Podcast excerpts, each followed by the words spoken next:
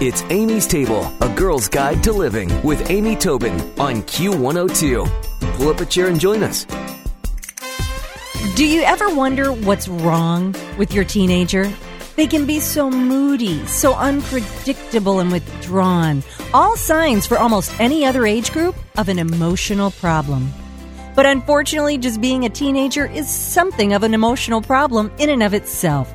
The transformation from child to adult is a bit like a reptile shedding its skin. At least that's what Dr. Greg Jantz says. He's the author of When Your Teenager Becomes the Stranger in Your House, and he's joining us today on Amy's Table. Welcome, Dr. Jantz. How are you? Hey, good to be with you today. Yes, some snake skin shedding. it is hard, isn't it? It's hard to be a teenager.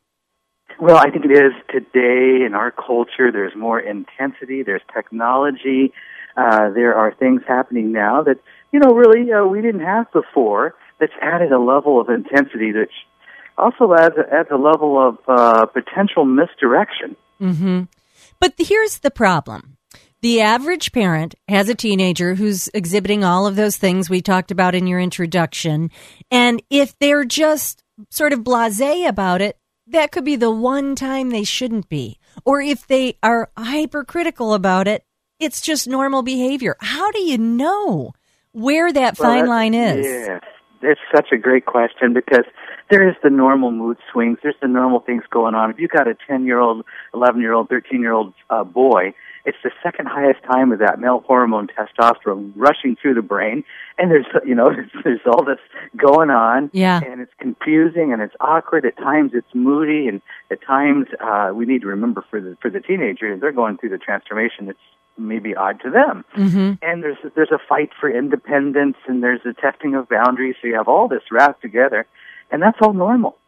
But if you have a teenager today and they're isolated and they're cut off from you and they're cut off from their peer group and they just want to spend all their time in their bedroom and uh, maybe they're trying to sleep all the time or not sleeping at all. Maybe there's been some recent academic failure.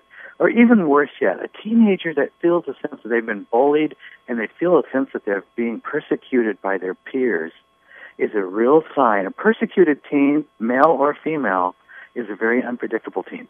Mm. So, so can bullying be one of those factors that really changes everything? And do most teens who are being bullied feel comfortable sharing that with their family? Well, I think at times it is very hard to share. There's always the risk. Because see, behind bully behavior, it's really emotional abuse, which is controlled by fear. And so they're afraid, and they're afraid of ramifications, repercussions. And yet, not to say anything increases the uh, potential for greater depression. You see, right now, the Institute of Mental Health released some uh, research that says 10% of our teens are, are what they call clinically depressed. Mm. And that's a, that's a lot of depressed teenagers. So that's why, you know, I'm passionate about this book. I'm passionate about what we're doing. And, you know, we work with families and teens from all over the country. And, and I, I, I got to tell you that uh, we can turn this tide, but there's some challenges. So, do you think that one of the things that people may be overdoing is there's a pill for that? My kid's depressed. Uh, here, there's a pill for that, or my kid doesn't seem to be doing well. There's a pill for that.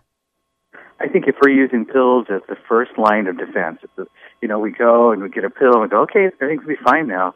I think there's going to be a lot of disappointment. Yeah. And it also it also teaches us now. There's times that medication is appropriate, so I want to give that qualifier. But right. sometimes it teaches us oh, we take this pill and and then we can ignore really the other core issues that really need to be addressed. So I'm really the whole person guy. I want to look at the whole person, meaning I want to know even their nutrition. My goodness, the average teenager's diet uh, alone. Uh, you know, it's shocking. Hundred, hundred pounds, yeah, how many hundred pounds of sugar are they getting in their and all the energy drinks that kids are on too? Yeah, this is not helping them emotionally. Yeah, and especially we, we, want look, we, want to look, at the whole person. Exactly, exactly. Well, I know that one of the things that teens are known for is sort of being a bit sassy, maybe a little lip, maybe a little argumentative, and so arguing, you say, is normal. But when it becomes constant anger, that's when there's something up. Yes, um, arguing, and which that really means testing the boundaries. That's part of the job. If you write right. the job description of a teenager, teenager's job description is one sentence to test boundaries. Right. you know? uh, and that's what they do. Uh, and that's what they're supposed to do. They're growing in independence. But um, a situation where we have a teenager constantly angry, uh, where it could be volcanic anger, where there is a threat, uh, where there's a threat of violence, that is not normal. That's something we need to listen to.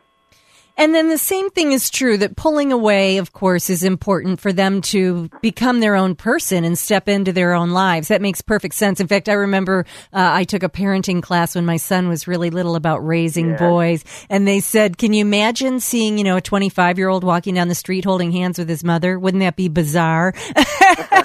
so it's like you know that they want to have a little breaking away from their parents. So some withdrawal is normal, but you say when it becomes really pulling away and from family and friends, that's when we need to be concerned. It is. It's an isolation. It's a sense if you hear have a teenager saying, "Oh, I'd be better off if I just wasn't around," or those kinds of comments that we need to really put our ear to and, and listen to. Uh, those are all the teens will give us warning signs. We just and one of the things I've done really truly as a community service is I've created a depression survey that lists all these different symptoms you may be seeing in your teen and not always be aware of it. And it's a free online survey that I'll give a website to you, but you can go and take this and it is totally confidential. If you're concerned about your teenager, it'll give a score. It's only a place to start, but it'll help you identify some patterns. And I really want to encourage. I mean, my book is wonderful, of course, but take the first step and do the free survey. Yeah, that's great. And what is the website for that? Um, aplaceofhope.com, aplaceofhope.com. Just go to the survey, uh, depression survey, and uh, start there. It's a great place. Yeah, that's important. That is definitely important. As you say, if 10% of the teenage population is depressed, you want to make sure that your child gets the help that they need. If you're just joining us, we're talking to Dr. Gregory L. Jantz. He is the author of When Your Teenager Becomes the Stranger in Your House. And we're trying to flesh out a little bit from what's normal and what's not. And of course, anxiety, you say, is normal, but feeling constantly overwhelmed is not. That's right. Uh, that sense of being overwhelmed, uh, an inability to make any decision, a, a sense of uh, I don't have any value, a sense of feeling rejected by others. So we enter into a zone of a sense of just feeling worthless about ourselves. Now, remember, a teenager is always uncertain about who they are. Right. They're hypersensitive to judgment. They're, they're, they're, they're navigating losing that new skin and getting on the new. So they're going to be tender about who they are to start with. So, what can we as parents do to, number one, help alleviate some of the natural anxiety, and number two, kind of give them some confidence in who they're becoming? Well, one of the things that's so very important, maybe we forget to do, is they need positive words uh, about them. They need to know we believe in them. They need to know, even if they're struggling, that you're speaking good words over them and their future. Um, that's so important. Mm-hmm. And they, they need something called grace.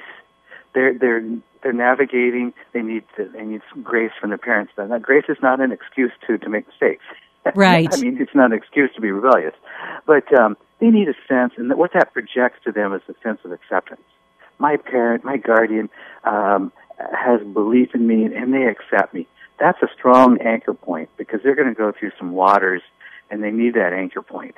In fact, isn't that what they say that every child, as much as, you know, we want everything to be perfect for them, all they really need in this world is one person who shows them they love them.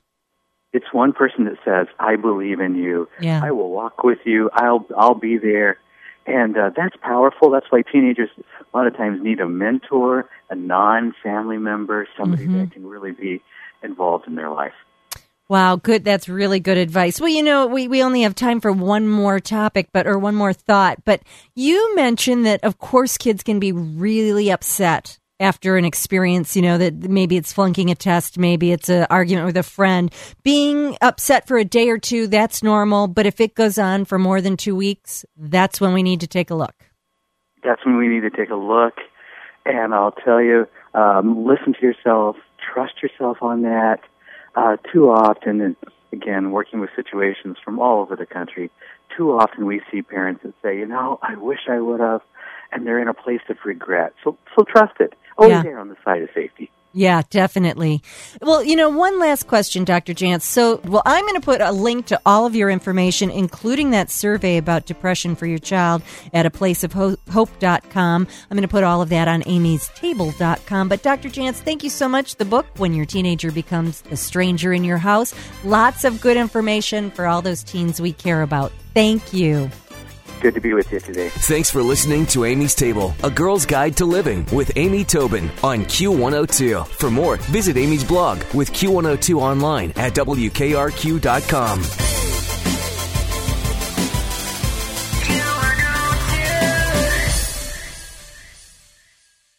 Peloton's best offer of the season is here.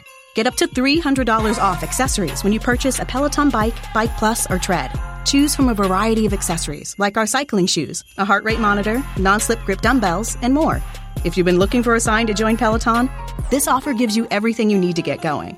This limited time offer ends November 28th. Visit onepeloton.com to learn more.